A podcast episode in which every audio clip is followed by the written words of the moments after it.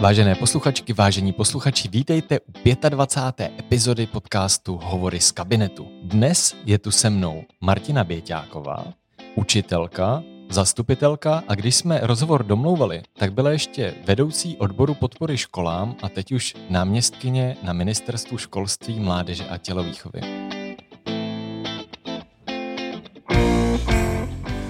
Ahoj Martino. Ahoj, dobrý den všem a díky, že si přijela pozvání. Mimochodem skutečně natáčíme na ministerstvu školství, protože to byla jediná možnost, jak skloubit s Martinou naše časové rozvrhy. Já moc děkuji za tu vstřícnost a flexibilitu.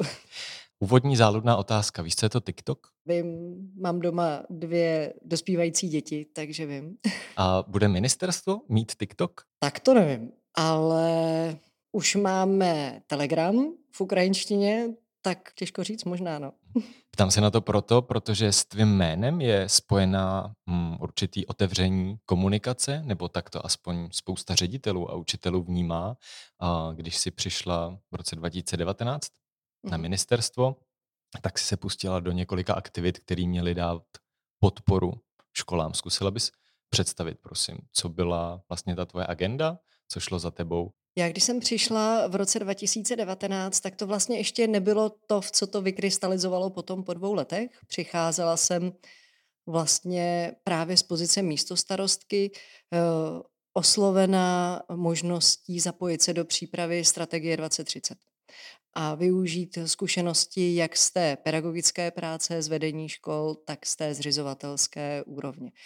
A až vlastně v rámci procesu tvorby strategie 2030, když jsme psali a promýšleli ta jednotlivá opatření a jedním z nich byla právě podpora školám a podpora vůbec řízení toho systému vzdělávacího, tak eh, nějak vykrystalizovalo, že následně, když jsme si eh, rozdělovali úkoly, kdo se čemu bude věnovat, jako aby se to skutečně, to, co je na papíře, eh, dělalo v praxi, tak vlastně mi to téma z toho všeho bylo nejbližší. A tak začala potom v roce 2020, 2021 ta cesta ke střednímu článku a k podpoře ředitelů a zřizovatelů. Mhm.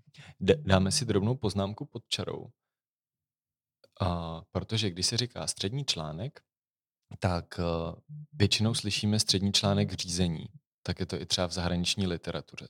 Ale ten náš je střední článek podpory. Um, v čem se to liší a co to možná ten střední článek je pro ty, kteří by to nevěděli. Mm. A případně, co si o něm, kde si o něm můžou zjistit dál? Tak eh, střední článek řízení často říkal i bývalý pan minister Plaga a my jsme ho pak vždycky opravovali a stejně znovu, eh, protože, jak říkáš, ten pojem je eh, asi spojený, zaužívaný, byť u nás v České republice není, tak ale prostě zpočátku právě se strategií 2030 se víc zaužíval. Každopádně my jsme hodně přemýšleli, promýšleli, četli, diskutovali o tom, které vzdělávací systémy jsou vlastně efektivní, které jako skutečně poskytují dobré vzdělávání a co je pro ně typické právě z pohledu řízení toho systému. A, a vlastně největším překvapením kolem uh, tvorby strategie 2030 pro mě bylo to, že to není tak, že by Mm, centrálně eh, řízené systémy byly efektivnější nebo decentralizované vzdělávací systémy byly efektivnější, že ty dobré jsou tam i tam. A to vlastně byl pro nás hlavní argument neměnit způsob řízení vzdělávacího systému, jak je, ale těm aktérům, kteří v něm jsou, zřizovatelům, eh, státní zprávy, úředníkům a především ředitelům a školám, vlastně nabídnout podporu tak, aby tu svoji roli v tom systému mohli plnit dobře. A, a tady vlastně byla ta proměna od toho konceptu středního článku řízení, který by vstoupil jako řídící prvek k tomu střednímu článku podpory. Hm.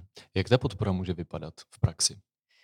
My to teď pilotujeme, pilotujeme to ve dvou okresech a vlastně se snažíme opravdu jako hodně přizpůsobit tomu konkrétnímu člověku, kterého máme před sebou, ať už je to ředitel nebo zřizovatel. Protože každý do té profese a do reality své školy, své obce vstupuje prostě s vlastním znalostí, osobnostním nastavením a každý potřebuje něco jiného k tomu, aby tu roli dělali ve všech těch aspektech, které má. A zrovna u ředitelů je to velice jako široké pole povinností, kompetencí, dovedností které, a úkolů, které musí plnit. To znamená, že my máme metodiky přímo v terénu, což je pro ministerstvo úplně nová zkušenost ti naši lidé, metodici středního článku, prostě nejsou na ministerstvu, nejsou v kancelářích, ale jsou v těch dvou okresech a pracují uh, se školami, s řediteli a se zřizovateli přímo tam, kde oni žijí. Chodí za nimi uh, do ředitele na radnice, případně se s nimi setkávají. A vlastně každý den utváří pod rukama to, co je to střední článek podpory. To znamená to, co ten ředitel, zřizovatel potřebuje, tak uh, to oni s ním řeší. Eh, spojená je s tím i ta centrální podpora, kterou možná právě eh, někteří znají, kdo nejsou z těch regionů, a to je eh, jak aktivita na facebookovém profilu středního článku, tak i e-mailová poradna nebo metodická linka telefonní, které jsou vlastně centrálně dostupné. A je to taková ta plošná, rychlá podpora, kterou jsme schopni poskytovat eh, všem školám, těm, kdo zavolají vlastně bez rozdílu. Mhm. Ty jsi teď mluvila o ředitelích a zřizovatelích. A potřebuju vědět, co střední článek je, já jako běžný učitel, nebo k čemu mi vlastně to může být? Naší cílovou skupinou je opravdu eh, vedení školy. Možná ředitel někdy pro zjednodušení používám, ale pro mě je hodně důležité to, že to je vedení školy. U malé školy je to často synonymum, že ředitel je vlastně to vedení a pak tam jsou dva učitele ještě s ním. Eh, u velkých škol ale už do toho vstupuje zástupce a eh, vedoucí metodických združení a tak dále ale samotní učitelé vlastně nejsou tou naší cílovou skupinou. Oni by měli těžit z té podpory, kterou dostává ředitel a vlastně z té kvalitní manažerské práce ředitele.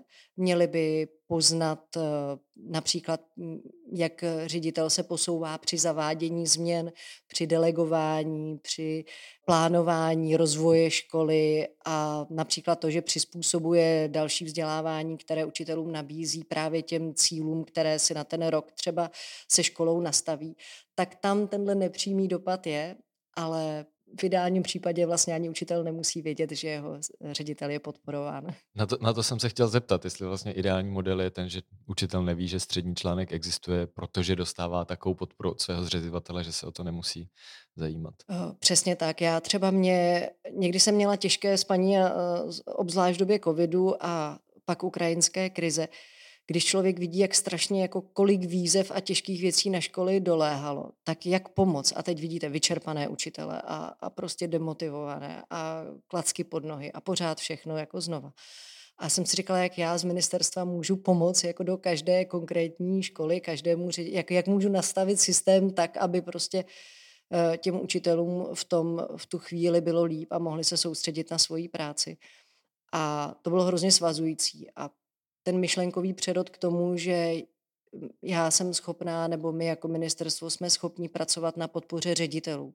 A pak je to ten ředitel, který vytváří uh, to bezpečné klima a potřebnou podporu v té své konkrétní škole, tak vlastně bylo svým způsobem osvobozující. Co jsi se ty sama, jako Martina, v kontextu uh, té podpory školám naučila za ty tři roky, který si po- popsala, kde vlastně se toho stalo hodně. A ptám se na to i proto, protože v našem systému je to tak, že ministerstvo na ty školy a na toho jednotlivého učitele, o kterém ty si teď mluvila, vlastně nedosáhne. Nijak. A na jednu stranu to je dobře, na druhou stranu to může být i špatně. Třeba v tom, když potřebuje ministerstvo právě dát tu podporu. Tak co jsi se ty v téhle otázce naučila a co tě třeba, třeba překvapilo?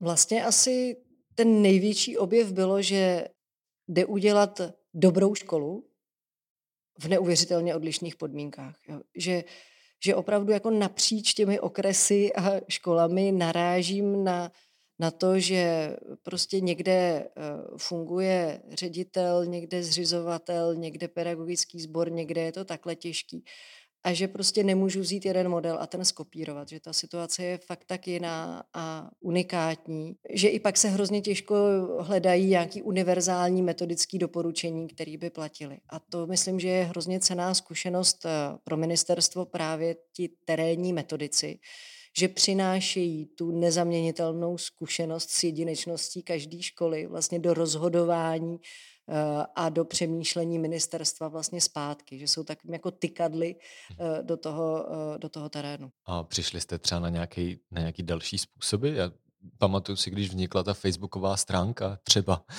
jak dát těm školám tu podporu, jak se víc otevírat. Eh, zjednodušovat, zjednodušovat komunikaci, protože a mně se to stalo úplně stejně asi jako mnohým ostatním na ministerstvu se zajedete nejenom do slangu, který si každý, každá komunita vytváří, ale některé věty už ani já sama po sobě jako nejsem schopná přečíst a to, co jsem na začátku vnímala jako obrovský jako svůj benefit, že jsem byla schopná se na ten text podívat jako očima praxe a přeformulovat ho tak, aby pochopili, tak teď vlastně potřebuju zase někoho, kdo je tady kratší dobu, aby, to, aby tu korekturu udělal on po mně. Takže tak to, to je Nabízí se zajímavá otázka. Můžeš se podělit o nějaký slangový výrazy, které jsou tady z ministerstva? My učitelé možná známe ty slangové výrazy dětí z našich tříd. Jo. Tak když to vememe z té druhé stránky. Tak já jsem vlastně za tu dobu, co jsem vedla to oddělení, tak eh, jsem nastupovalo asi 10-12 lidí a teď před nedávnem se mi všichni svěřili, že si vedli slovníčky, protože protože prostě člověku je na začátku blbý se ptát na všechno, čemu nerozumí a tak jako oposlouchává. A třeba pro mě bylo překvapení minulý týden, že e, jsem mluvila s relativně komunitou, bych řekla, jako vzdělanou, orientovanou a použila jsem DSOčko a když jsem to použila po páté, tak se mě zeptali, jestli bych mohla říct, co toto DSOčko je, jako dobrovolný svazek obcí, ale Dobře. to, že uh, uh, to, že my tady eh, mluvíme o, že 230 udělala tamto a jednička tohle a to jsou vlastně názvy nebo čísla sekcí a oddělení, eh, tak eh, to už je jako úplně, to už je úplně běžné, ale co je 230? 230 je oddělení vzdělávací, oddělení strategie a analýz v odboru vzdělávací politiky, tak to o sobě mluvíme jako číslama ale myslím, že bylo vtipný, jednou odešlo do datových schránek eh, dopis školám a eh, v názvu toho souboru eh, ten název toho souboru vlastně obsahoval ty naše zkratky a ředitelé se pak ptali, jako co to znamená, že v tom hledali nějaký význam. Nějaký, a PM je třeba pan ministr. Jo. Tak, tak to je takový jako PM a ST, jako státní tajemník a tak to je náš slang. No. Tak snad jsme přispěli um, aspoň trochu k tomu, aby ministerstvo nebyl odbor záhad a že teď, až uslyšíte některé zkratky, tak budete vědět.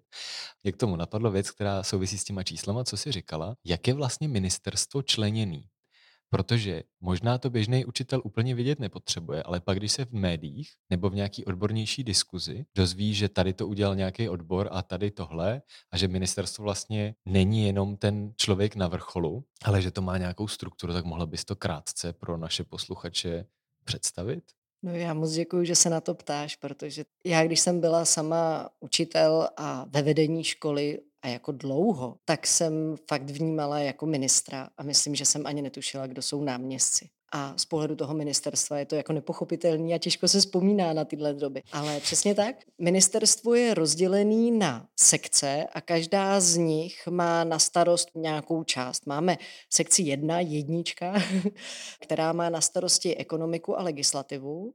Sekce 2 je sekce pro vzdělávání a tam to je vlastně takový jako srdce toho ministerstva. Ta, ta má na starost regionální školství, to znamená mateřské školy, základní školy, střední školy, vošky, ale taky základní umělecké školy, mládež, rejstřík, vzdělávání pedagogů a vzdělávací politiku. Tak to je taková jako největší ta věcná sekce. Sekce 3 je sekce pro vysoké školy, sekce 4 ty budou znát ti, co realizují šablony, to je jako evropská sekce, která vlastně administruje jak operační program Jan Ámos Komenský, tak se zabývá tou mezinárodní agendou. A pak máme sekci 5 a to je taková interní sekce, která řeší veřejné zakázky, IT, digitalizaci. Tu znají ředitelé, zástupci třeba ze statistických výkazů. V čele každé eh, sekce stojí náměstek, Ten je součástí vlastně vedení ministerstva, které se schází pak každý týden na poradě vedení společně i se zástupci České školní inspekce a zřizovaných organizací. A to je takový orgán ministra, který mu pomáhá v těch základních jako krocích v rozhodování. A ministerstvo je prostě úřad, takže opravdu od spoda, od těch jednotlivých oddělení přes odbory a sekce se dostávají jednotlivá rozhodnutí právě pak na poradu vedení, kde uh, pan ministr prostě společně s tím svým týmem rozhoduje, jako bude s, tím daný, s tou danou věcí prostě dál, další postup.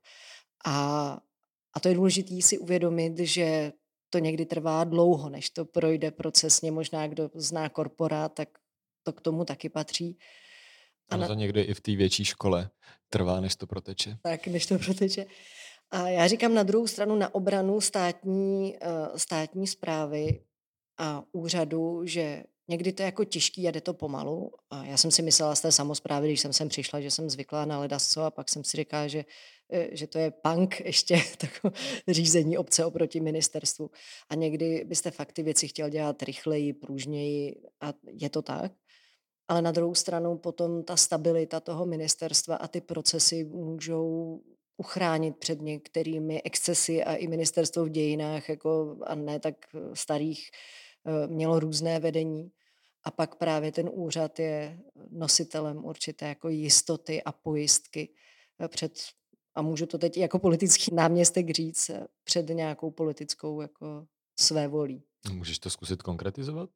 Asi můžu, teď už s tím odstupem, já jsem tady nebyla, ale třeba za pana ministra Chládka, určitě ta stabilita úřadu pomohla tomu, že ta epizoda eh, neměla žádné drastičtější dopady přímo do škol nebo do toho vzdělávacího systému. Mhm, to znamená, že jako některé ty nápady byly zastavený vlastně, než se mohly realizovat. Tak. Politicky řečeno, dostali jsme se na tenký let. Když si ty sem nastoupila, ty jsi to už popisovala, že jsi uh, měla pocit, že z té obce mm, máš nějakou zkušenost, nebo měla si nějakou zkušenost v řízení obce, a, ale že to proti tomu byl punk. Co bylo to, co tě překvapilo? A ptám se na to i proto, že chci pomocí toho nabourat nějaký představy, které my jako učitelé o ministerstvu třeba máme. Tak jaká představa se nabourala tobě? Ty už jsi zmínila to, že to není jenom ten ministr, že to je nějaká struktura. Určitě to rozhodování, ty procesy rozhodování. Eh, já jsem nastupovala do kanceláře ministra tenkrát, v rámci kterého jsme v oddělení strategie a analýz pracovali na strategii 2030 tak to nebylo to od oddělení odbor sekce až na poradu vedení. Měli jsme těch jako stupňů mezi tím. A přesto před těmi třemi lety bylo ministerstvo fakt papírový. A my jsme nosili, nebo sekretářky nosili uh, referátníky, takové složky uh, se založenými žádostmi na cokoliv a dokumenty prostě z jedné kanceláře do druhé a vlastně zajišťovali to, aby tu cestu podpisovou, aby to prošlo třeba přes 8, 10, 12 lidí, aby se stalo to, že objednáte, já nevím, občerstvení na akci. Jo. A, a to bylo jako to bylo velký, uh, velký překvapení, jak jednoduchá věc prostě může trvat dlouho a být složitá. Na druhou stranu za ty tři roky a hlavně díky covidu prošlo ministerstvo i v tomhle obrovskou proměnou a digitalizací. A zároveň asi díky strategii 2030 se naučilo pracovat nejenom v té hierarchii oddělení odbor sekce, ale i v rámci ad hoc týmů, týmů sestavených pro konkrétní věc, pro konkrétní záležitost, vlastně jako projektově. A to si myslím, Popsat že... třeba nějaký takovýhle tým, který hmm. vzniknul? Je to třeba tým pro, uh, region, pro financování regionálního školství, který souvisel vlastně s, s tou změnou, jak jsou školy financovány, ale jsou to týmy pro jednotlivé implementační karty strategie 2030. To znamená tým pro předškolní vzdělávání a který vlastně se snaží postupně ty opatření ve strategii realizovat Eh, my máme tým podpory a řízení škol, v rámci kterého se věnujeme střednímu článku, ale je to třeba i tým pro inovaci oborové soustavy eh, na středních školách, ve středním vzdělávání. Uh, jo. Já, já se přiznám, že jsem se na chvíli zasnil a jak si popisovala ty sekretářky, jak tady chodí s těma papírama, tak jsem si říkal, to je úplně jak v tom Harry Potterovi, akorát tam se to dělalo magí. Nevadí, jdeme dál. A několikrát si už tady zmínila strategii 2030 a její implementační karty.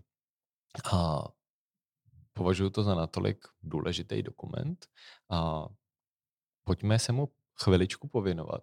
Co ta strategie vlastně říká a zase, co to znamená ty implementační karty? Eh, já vždycky mám jako hrozně strach, že se opakuju a tím, že na každé konferenci a na každém setkání, kde mám tu možnost představit, přiblížit školám střední článek, tak vždycky, i když ten čas, když dostanete 20 minut na to, abyste sdělil něco důležitého, tak, eh, tak je to hrozně cených 20 minut. Tak vždycky na začátku eh, mluvím o strategii 2030, protože si myslím, že je mimořádně eh, důležitý vnímat ten kontext jednotlivých jako kroků, který na ministerstvu děláme. A strategie 2030 vlastně řekla, nebo stanovila, definovala dva základní cíle. A to kompetenčně orientované vzdělávání, které pomůže eh, dětem eh, získat eh, dovednosti tak, aby byly a kompetence, tak, aby byly úspěšné ve svém životě nejenom pracovním, na které je třeba škola připravuje, ale také v osobním a občanském. A druhý cíl, že toto vzdělávání, kompetenčně orientované, kvalitní, bude dostupné každému dítěti bez rozdílu. A to je strategie 2030. A to jsou ty obecné cíle, které možná jsou tak obecné, že právě proto na ní byla schoda napříč politickým spektrem a zůstala na ní schoda i po tom, co opozice je ve vládě a vláda v opozici. Akorát je to pro, je to tak obecný, že vlastně nevíme, co máme dělat. A, nebo co bychom měli dělat. A a proto strategie 2030 ukazuje linie, v kterých o tě, tom naplňování cílů máme přemýšlet kudy vlastně se k tomu dobrat, aby jsme v roce 2030 měli ve školách eh, vzdělávání, které podporuje kompetence a potenciál každého dítěte. Pro ty linie, a teď v té hierarchii cíle, linie, máme konkrétní opatření, co dělat a ty jsou právě součástí těch implementačních karet. Jak v konkrétním časovém období, v horizontu tří let, dosáhnout některých jako milníků, cílů, které, které jsme si dali. Ta strategie 2030 je na, až do roku 2030, to znamená, že byla napsaná na 9 let a je rozdělená do tří implementačních období. A my teď do roku 20, 2023 eh, vlastně máme to první. Zároveň česká vzdělávací politika, hm, možná i politika obecně, je trochu hm, smutná v tom, že dokážeme to opatření napsat a už se nám ho nepodaří dotáhnout do konce. Já mám takovou osobní vzpomínku, jak sedím v aule pedagogické fakulty jako student, tuším, že v roce 2018, 17, nevím, a na prezentaci o tom, jak se daří naplňovat strategii 2020. A tenkrát se tam všichni shodli, že se to vlastně nedaří vůbec. Pro mě to byla obrovská deziluze a chci se zeptat, jak se nám to daří teď a zároveň, co je jinak co se děje jinak, aby se to podařilo tentokrát naplnit?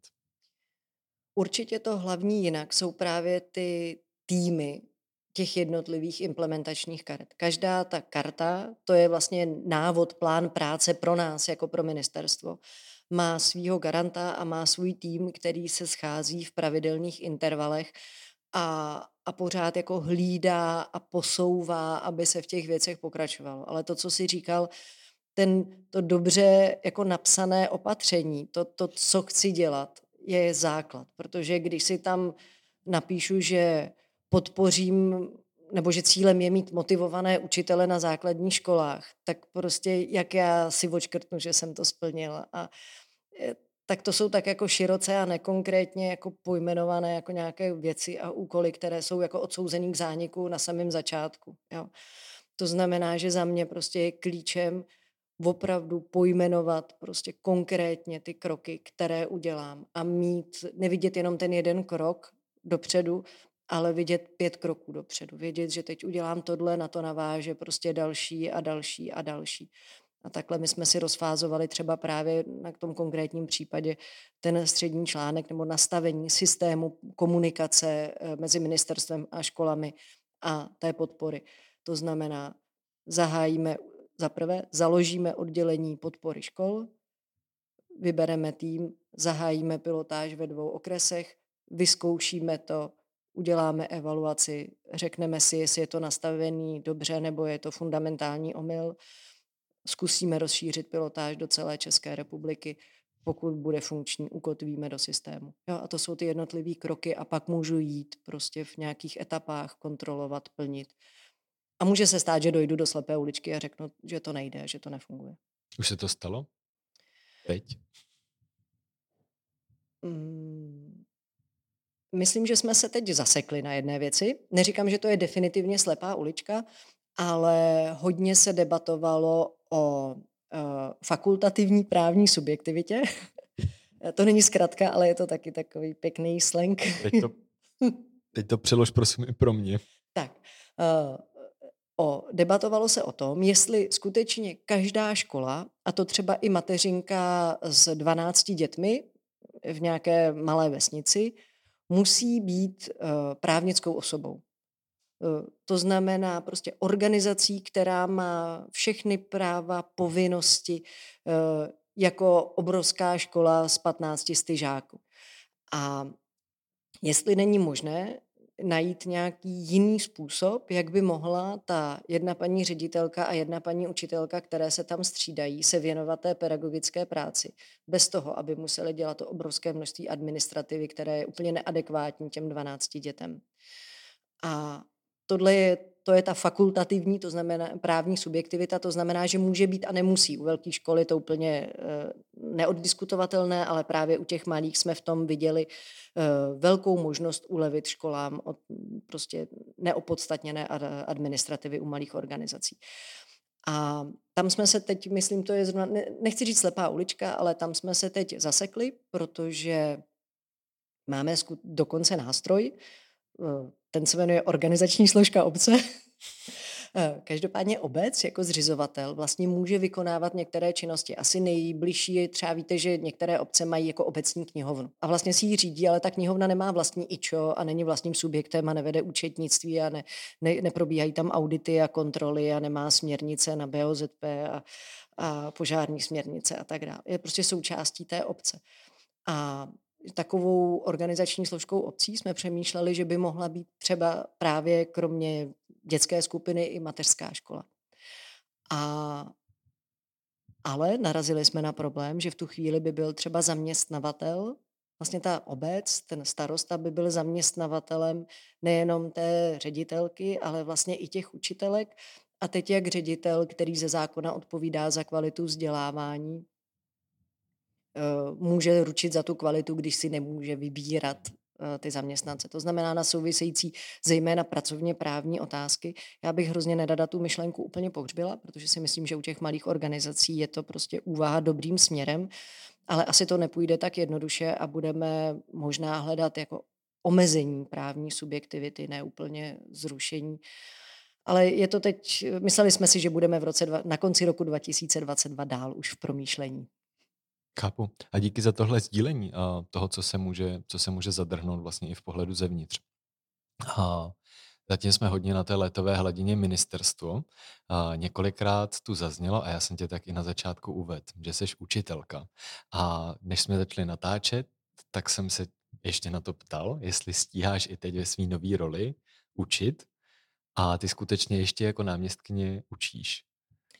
Učím, učím každý pátek Uh, abych byla upřímná, tak jednou to odpadlo, protože jsme jeli s panem ministrem do Karlových varů ode, uh, podepisovat memorandum o středním článku, tak to byla tak velká věc, že, uh, uh, že za mě učil můj tandemový kolega sám. Na, napsalo ti ministerstvo omluvenku.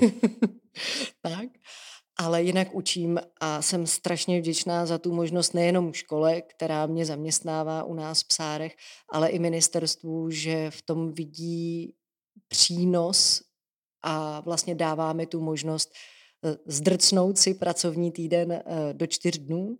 To znamená, že já nejsem nejplnější úředník, když eh, chodím ráno brzo a odcházím pozdě. Znamená to, že já mám 40 hodin pracovní doby rozložené do čtyřech dnů, takže tady těch 10 hodin být musím.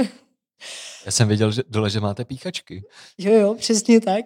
Máme píchačky a jako politická náměstkyně si píchám, ale pátky mám opravdu pro školu. učím čtyři hodiny uh, občanskou výchovu v osmých a devátých ročnících. A je to neuvěřitelný uh, relax před víkendem. Co ti to dává?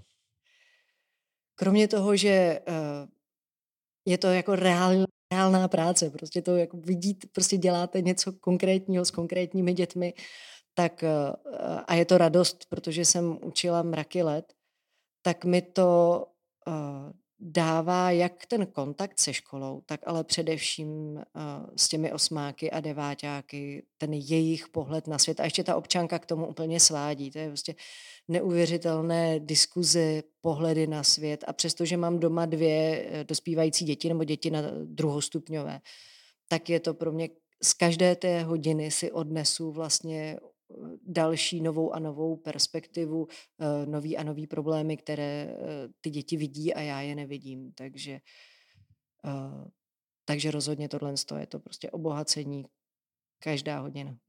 Vnímají i ty děti nějak tu tvoji roli současnou? Že se třeba, nevím, ptají, co, co, co na to ministerstvu, nebo jestli můžeš něco říct ministrovi? To si myslím, že neříkali, jestli můžu říct panu ministrovi, úplně nevím. Vnímali to velmi intenzivně v době covidu, kdy, když nebyl nikdo na covidový lince, tak, nebo když mi volali prostě ředitelé o radu a to byly desítky telefonátů, tak občas jsem prostě zve, zvedala i, i v pátky.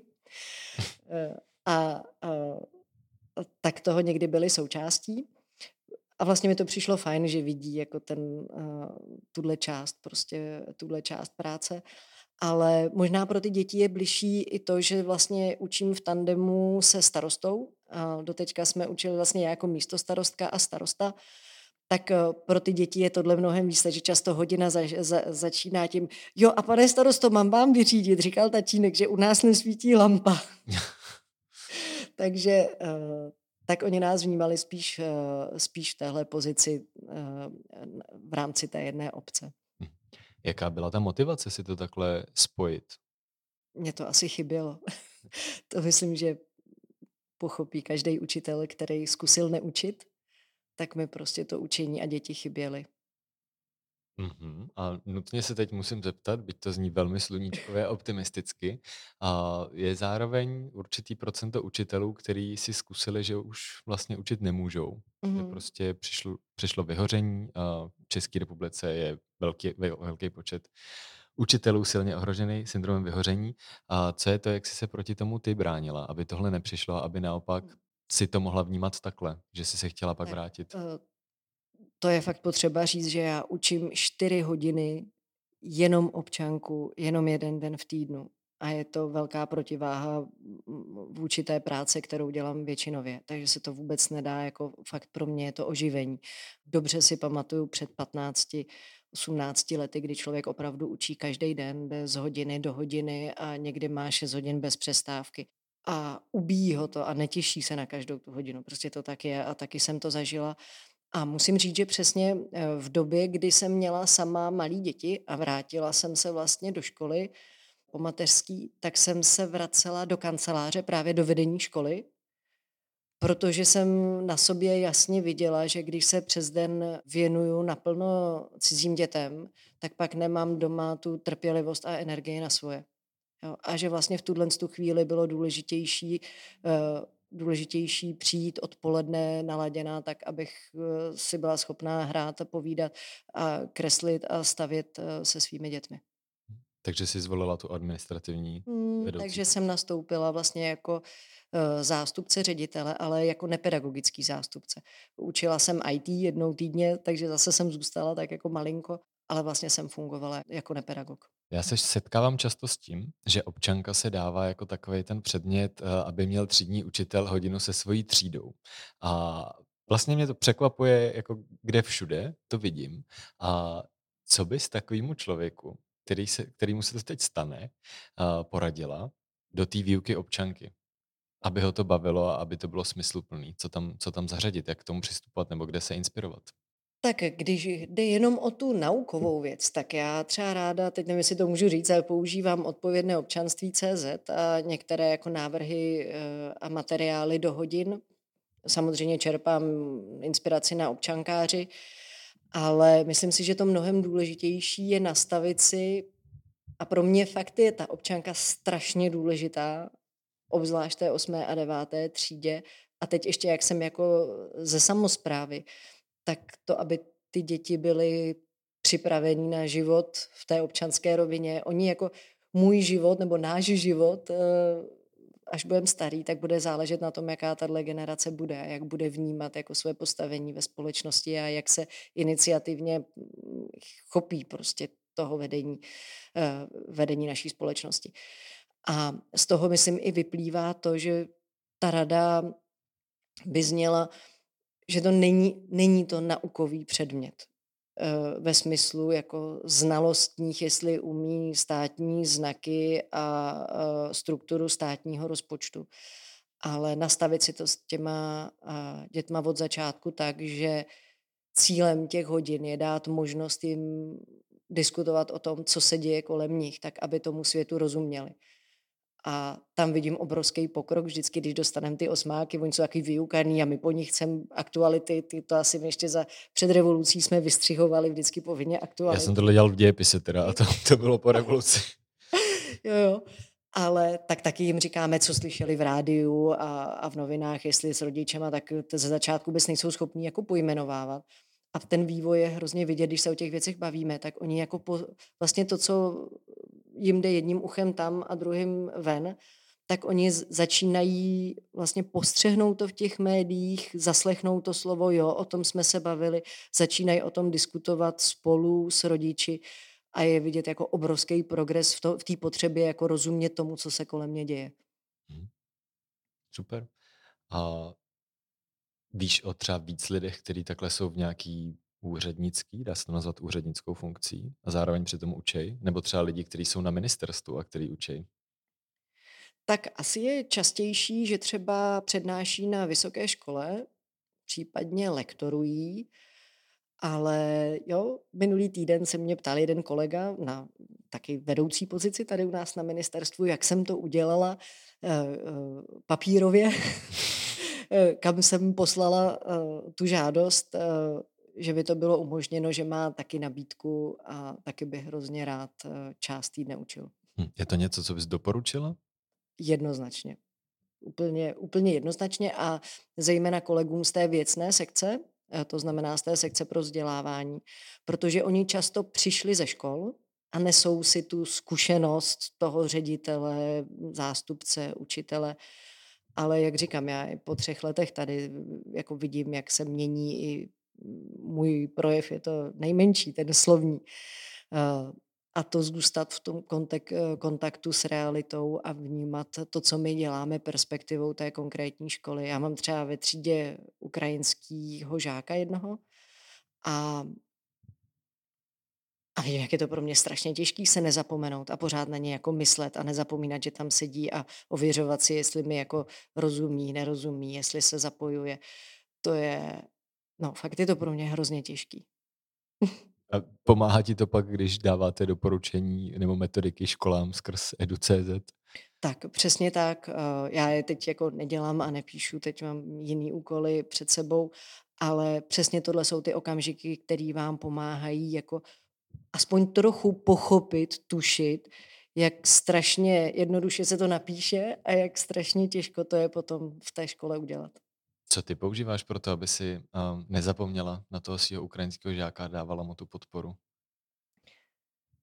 Uh, no, já ti odpovím úplně jinak. Eh, my se teď s kolegyněmi jsme se dneska domluvili, že se pojedeme podívat do jedné školy pražské, kde mají velký podíl ukrajinských dětí a mají je jak v segregovaných ukrajinských třídách, tak i v běžných třídách zapojeny. A já vlastně tam jako potřebuji hledat inspiraci, protože vím, že tohle jako, že to neumím. Jo, že hmm. fakt mě to stojí hrozně sil a soustředění a, a nedělám to dobře. Což je, myslím, velmi cený přiznání a jsem rád, že tady zaznělo. A myslím si, že to řada z nás potřebuje poslechnout, že v tom nejse, nejsme sami, protože uh, rozhodně souhlasím, že to je někdy fakt těžký. A ještě jsme se tu nedotkli hloubějš jedný z tvých rolí. Další už jsme měli učitelku, náměstkyni a ta další je ta zřizovatelka. mm-hmm. respektive zástupce zřizovatele, který v českém školství je z mýho pohledu učitele extrémně důležitý, ale zároveň vlastně velmi podceňovaný jako nějaký aktér. Jestli to chápu správně, tak zkus prosím nastínit, co vlastně ten zřizovat, kdo to vůbec je a co dělá a co může dělat a nemůže. To se nedá stručně nastínit. to je... Uh, z pohledu zákona je to relativně jednoduchý. Obec, každá obec v České republice má povinnost vytvořit podmínky pro plnění povinné školní docházky a s tím související povinnosti, pokud, zalo, pokud tu povinnost svojí plní tím, že zřídí příspěvkovou organizaci nebo školskou právnickou osobu jako školu, tak ji potom taky financuje a tak dále. A jmenuje ředitele a uh, přiděluje mu odměnu a může ho odvolat. Takže z pohledu jako legislativy, kdybych zůstala přesně na tom, co musí, tak to vlastně zase tak těžké není. Ale zároveň zejména zákon o obcích, několik školský zákon, mu dává tomu zřizovateli, tomu starostovi, tomu zastupitelstvu velký prostor v paragrafu, kdy mluví o tom, že obec vytváří podmínky pro uspokojování potřeb svých občanů v určitých oblastech, zdravotní, sociální i vzdělávací. A to je vlastně ten mandát. A tak my jsme jako uchopili tu svoji zřizovatelskou roli, že vytváříme podmínky pro to, aby lidi v naší obci vlastně si mohli, aby mohla být uspokojena ta jejich potřeba kvalitního vzdělávání, neformálního vzdělávání, eh, dostupné péče o nejmenší děti. Ale máme třeba i univerzitu třetího věku. Jo? A tohle to vlastně, eh, to je to, co můžu ale nemám nikde jako měřený nebo napsaný, co přesně. Takže eh, co musím a kam ještě můžu a kam ne. Je to o té symbioze zřizovatele a ředitele, protože pokud se začnou mezi sebou utloukat papíry, uh, jestli ještě mám právo vstoupit do školy, pokud to ředitel neví a jestli já mu musím, jestli musím jako ředitel ukázat zřizovateli tenhle a tenhle papír, nebo na to už nemá právo, tak pak si můžu jako vymezovat hranice, ale už tam nedochází k té spolupráci, synergii a je to prostě, je to špatně a je to na tom hrozně znát. Mm-hmm. Ty jsi teď už zastupitelka mm-hmm. obci Psáry, což je ve středočeském kraji, kousek za Jesenicí. Ano. To tak? Je to jenom pro nějaký kontext toho, o čem, tu, o čem tu mluvíme. A vám se mimo jiné povedlo postavit tam novou krásnou školu. Já si pamatuju, že když jsem tam byl na návštěvě, měl jsem mluvit o svojí zkušenosti eh, se školama na Islandu, tak jsem tam stál a ty fotky, které jsem tam přivez, tak byly hrozně podobné tomu, v čem se tam najednou stál, že to je opravdu moderní škola. Co se musí stát, aby se takováhle škola postavila? Protože uh, obce nemají to úplně jednoduchý, když chtějí postavit školu. Ty se ptáš eh, zrovna dneska, eh, když natáčíme v den, kdy uh, já jsem nejela za svým středním článkem na Semilsko, ale šla jsem na jednání vlády, uh, která dnes rozhodla o posílení dotačního programu na výstavbu škol, které nám konečně umožní začít stavět školy a vytvořit, já nevím, 10-11 tisíc eh, nových míst v základních školách. A už teď máme fakticky na startu šest nových naší škole eh, eh, podobných projektů, které by se mohly v příštím roce začít stavět. Takže to je jedna třeba z otázek toho, co je potřeba. Jo, je potřeba prostě finanční podpora, protože uh, novou školu na Zelený louce žádná obec prostě nezafinancuje ze svého rozpočtu. To je Můžeš říct, kolik stala to vaše? Uh, ta naše stála 420 milionů, dostavěná byla v roce 2019 a uh, teď se pohybují kolem 900 tisíc takhle velké školy, vlastně dvě třídy v ročníku. My máme propočítáno, že je to tak zhruba milion 100, 200 na jednu židličku, kterou vytvoříte ve škole. Jo, takže je to opravdu neuvěřitelně. Naše obec měla rozpočet, když jsme to stavili, 50 milionů ročně. Takže 420 milionů bychom, jako, to se nedá ušetřit na tu školu, to prostě nejde. Ale uh, není to to jediné, co je potřeba. Uh, samozřejmě je s tím jako spoustu papírování, ale obec do, do té stavby investuje hrozně moc času, hrozně moc úsilí, to jsou prostě roky a roky, to bylo prostě de, devět let práce, než, ta, než jsme tu školu otevřeli. A na úkor jiných aktivit v té obci. Protože i když seženete nějakou dotaci, tak stejně musíte do toho investovat, to spolufinancování je velké. A vlastně my jsme potřebovali, aby ta obec, celá ta obec, ta komunita zatím stála, že je ta škola potřeba, že to netrápí jenom ty rodiče, které zrovna teď mají děti ve věku povinné školní docházky, protože ty, co už si to odvozili do Prahy, tak řeknou, no co nám to pomůže, když jsme to potřebovali, tak to není. A starší lidi vám řeknou, my děti nemáme. A, a přesto to je významný jako zásah do života obce. A proto jsme třeba i my tu naší školu koncipovali tak, že má sloužit všem, že primárně je to škola, ale její součástí je obrovská knihovna, je postavená jídelna s tělocvičnou tak, aby se dala použít na společenský sál, eh, aby se tam dalo pódium vestavět do toho průřezu mezi jídelnou a tělocvičnou, aby tam mohl být catering, aby tam mohly být od rána do večera kroužky, zájmové vzdělávání, sportovní aktivity všeho druhu, eh, víkendové kurzy. Jo, aby ta škola, aby ta obec prostě mohla žít s tou školou a sloužila opravdu celé té komunitě. A myslím si, že tohle je věc, eh, nebo tohle je prostě důležité, aby ta škola byla srdcem komunity, vzdělávacím místem a sloužila. Nedávno byly volby do obecních zastupitelstev a přišli noví lidé na pozici zřizovatelů a jedna z aktivit, do které bylo zapojeno i otevřeno, jako naše organizace, tak jsou takzvané domácí úkoly 2021, které původně byly pro sněmovní volby, ale vznikl materiál sedm investic do školství, které se obci vyplatí. Kromě nás v tom byl třeba uh, Eduin, učitel na živo, Česká rada dětí a mládeže, spousta dalších, koordinuje to Frank Bolt. A já tady mám osnovu těch sedmi investic a chtěl bych to s tebou projít co vlastně může zřizovatel pro školu udělat a koho by to pak zajímalo víc, podívejte se klidně na ten web domácí úkoly 21, popisek bude v odkazu.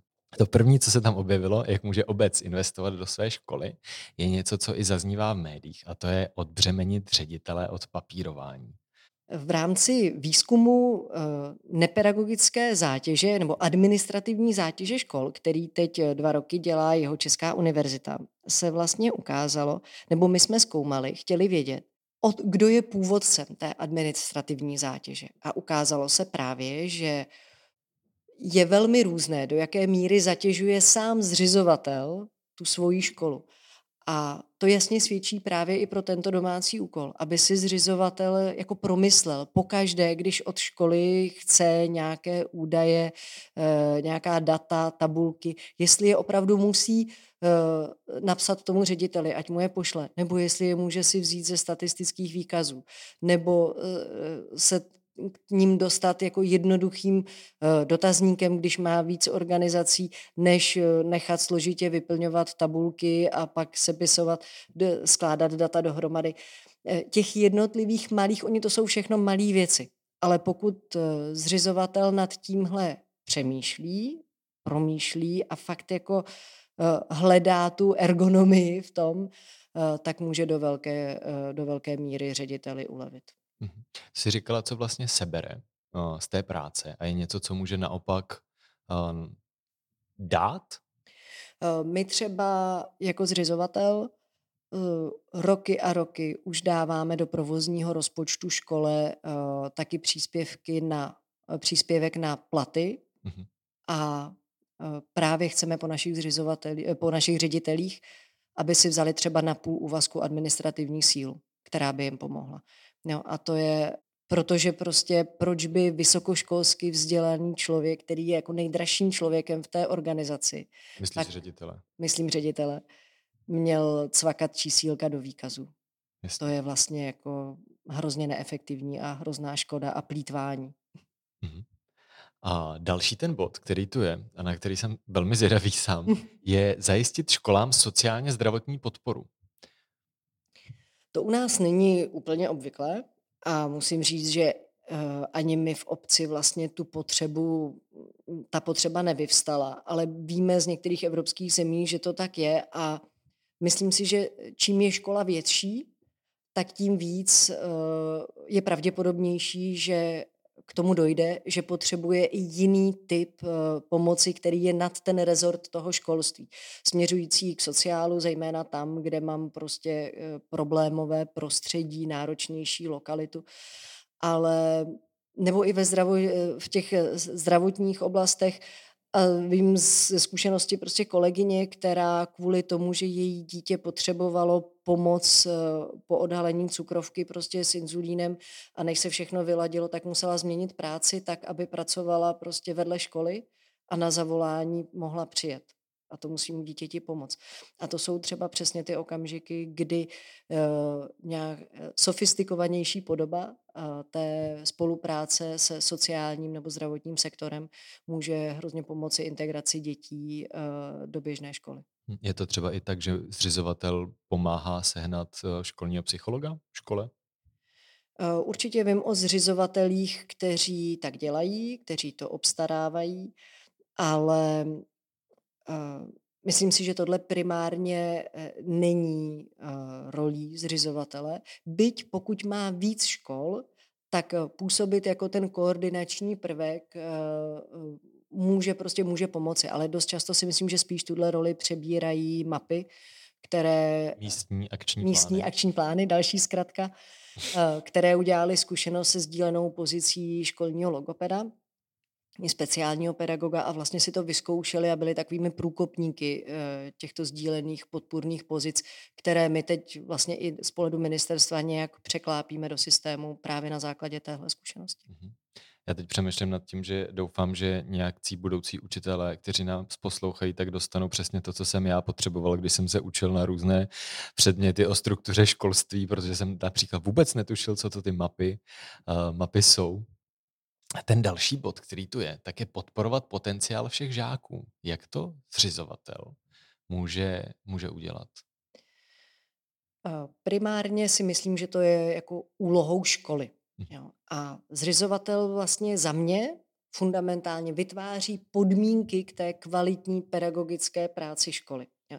Tak pořád je to o tom vytváření podmínek, jak personálních, finančních, stavebně technických řešení a tak dále. A to je ten základ. Ale na druhou stranu, eh, a teď zase z té praxe fakt jako mojí jako zřizovatelské, my jsme založili mimochodem jako organizační složku obce, eh, neformálko, což je což je vlastně volnočasové centrum pro neformální vzdělávání. Sněli jsme tím břemeno ze školy organizace kroužků, protože to organizujeme jako obec ve škole, myslím si, že rodiče eh, nedokáží rozlišit, jestli to dělá škola ten kroužek nebo ne, protože to je v těch prostorách. A zároveň ale vlastně díky tomu vytváříme obrovské spektrum aktivit, kde každé dítě si může najít prostě to, co ho baví. A i když jsme stavili tu školu, tak jsme se na to dívali pohledem, chceme, aby děti sportovali. Tak ale nemůžeme tady mít jenom jako fotbalové branky a myslet si, že budou všichni kopat. Eh, je potřeba prostě, aby si tady každý dítě našlo to svoje, ať už pingpongový stůl, posilovnu, boxovací pytel, nebo horolezeckou stěnu, nebo volejbal, nebo baletní sál, nebo bojový sporty. A to je to, co já jako zřizovatel můžu udělat, že třeba propojím nebo prodloužím to vzdělávání do toho neformálu. Ale ta primární, to, ten rozvoj potenciálu v rámci výuky, v rámci té školy, tak je primárně zodpovědností školy a jako zřizovatel se snažím hledat jako způsoby, jak tu školu v tom podpořit. Mm. Dotkli jsme se tu dalších dvou bodů a to je spravedlivě odměňovat a podporovat ředitele a pomoci škole najít a udržet zaměstnance, což mm, ty si zmínila už ten příspěvek uh, na ty platy mm-hmm. učitelů, což může udělat celkem rozdíl. Jak to teď nevím, jestli to budeš vůbec moc říct, jo, ale často uh, je slyšet takový to, že no, ten starosta si tam dosadil toho ředitele a ten tam prostě je. Jak to v realitě funguje z, z tvýho pohledu? Tak můj pohled je eh, omezený mojí zřizovatelskou zkušeností na jedné straně, jo, že můžu říct, jak je to u nás. Eh, samozřejmě i v rámci středního článku člověk přeci jenom mluvil se spoustou starostů, tak dobře a Česká školní inspekce dělá tématickou zprávu, pravidelně vyhodnocuje konkurzy. Myslím si, že mediálně jsou křiklaví právě ty témata, kdy přesně celá obec ví, že dopředu tam protěžuje prostě manželku zastupitele ta radnice, nebo, a tak se o tom hodně mluví, ale i z pohledu inspekce, která je u každého konkurzu jako povinné, povinně, tak vyplývá, že těch zmanipulovaných konkurzů je vlastně malinko. Jo? V rámci to jsou jednotky procent. Eh, je špatně, že se to děje, ale jsou není, není jich tolik, aby jsme řekli, že ten systém je úplně, úplně špatný.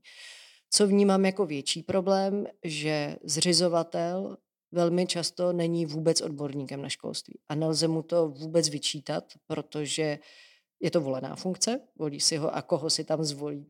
Lidi v té vesnici toho tam mají, to za prvé.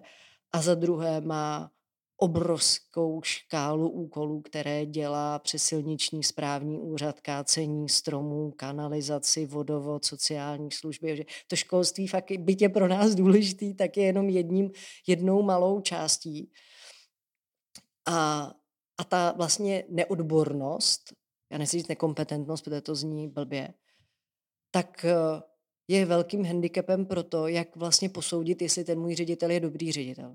Jestli dobrý ředitel je ten, na koho si mi nechodí rodiče stěžovat, nebo je to, nebo je to něco víc. A pokud mám odměňovat, tak eh, ta složka, ty odměny nebo to osobní ohodnocení je prostě úplně základním motivačním nástrojem v personalistice. Samozřejmě ne jedi, zdaleka ne jediným, ale prostě neodmyslitelně k tomu patří.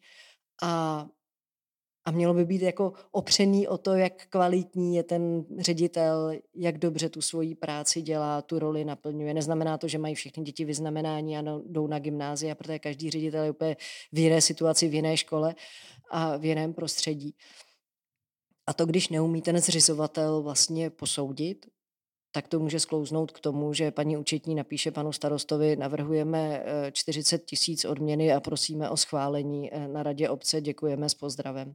Aby se to nedělo, tak eh, vznikla metodika pro odměňování ředitelů, která je, může být inspirací, vznikla na ministerstvu tady a zároveň vznikly taky právě domácí úkoly a těch sedm investic do školství jako určitý manuál, na který se může nově zvolený zastupitel radní pro školství starosta podívat a inspirovat se tím. A pokud to bude zajímat i vás, tak se určitě podívejte na ty webové stránky a ještě jeden z těch bodů je podpořit ředitele ve spolupráci a podpořit školy ve spolupráci, což shodou okolností je i téma uh, mýho doktorského výzkumu. Mm-hmm. a tak bych se chtěl zeptat, jak jste to dělali vy, nebo jaký jsou tvoje typy pro to, aby se to stalo. Protože uh, ještě do nedávna před reformou toho financování vlastně platilo, že ty školy jsou do určitý míry konkurenční vůči sobě. Tak jak teď změnit v těch hlavách ředitelů a ten ten pohled.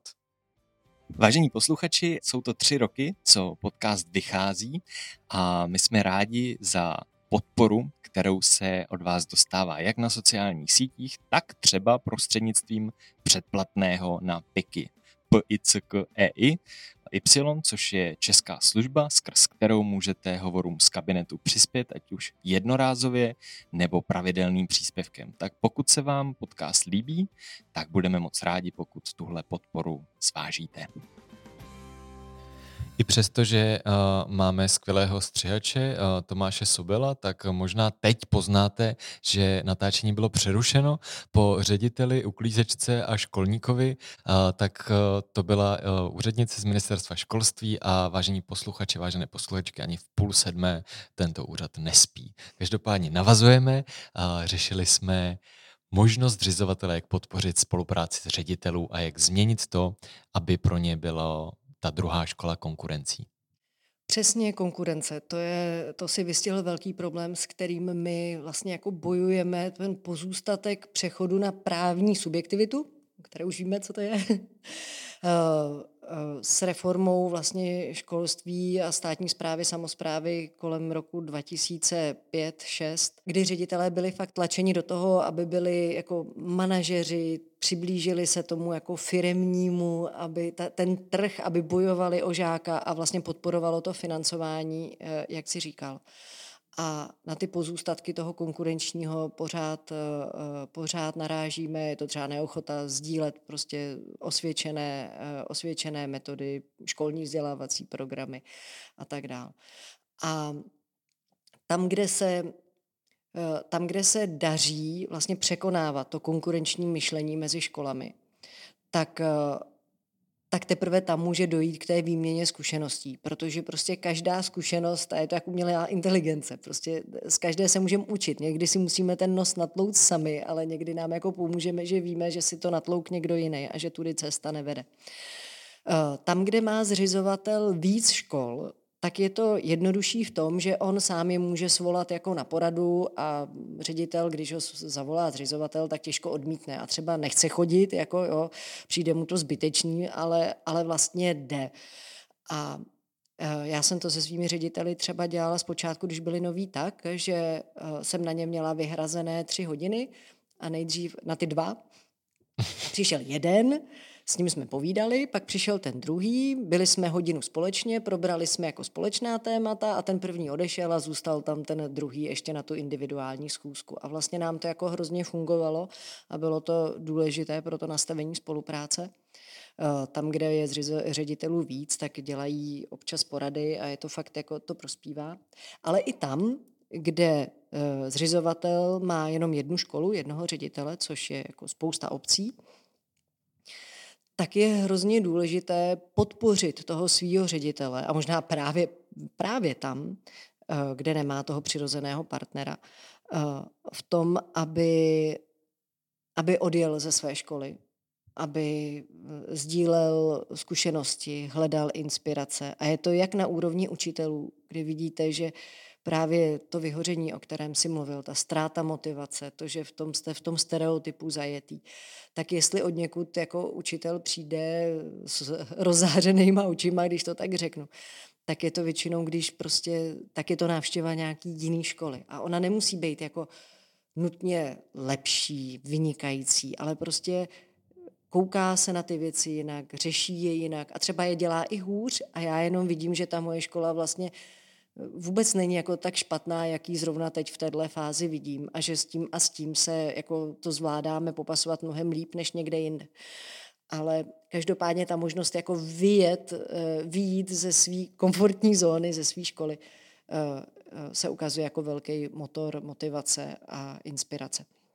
A k tomu může zřizovatel přispět velice jednoduše. Prostě řekne řediteli, hele, jeď, nemusí si brát dovolenou, eh, udělej si služební cestu prostě na dva dny, přespi tam eh, a eh, jestli je to tvoje kamarádka z peďáku, která teď dělá ředitelku v úplně jiném kraji, tak prostě v tom toho ředitele podpořit.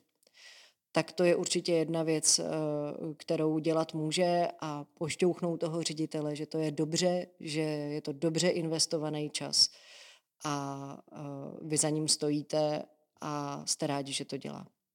Super, děkuju. Díky za, díky za tvůj cený čas a doufám, že to i pro posluchače bylo velmi zajímavý a byl to docela netradiční díl hovoru z kabinetu, protože většinou se na to díváme z, tý, z toho pohledu učitele. Teď jsme se dívali z pohledu těch jiných institucí, které do vzdělávání vstupují. Kdybys měla říct nějakou myšlenku, poselství na závěr, je to ta nejtěžší disciplína v, v rozhovorech a zvlášť takhle večer, jaká by to byla? Tak na to jsem nebyla připravená. Víš, mě by se vlastně hrozně líbilo, kdyby jsme dokázali nehledat, nevidět jako v tom druhým, uh, nechci říct přímo nepřítele, jo, ale zdroje jako problémů a proč to nejde, eh, proč to nejde dělat.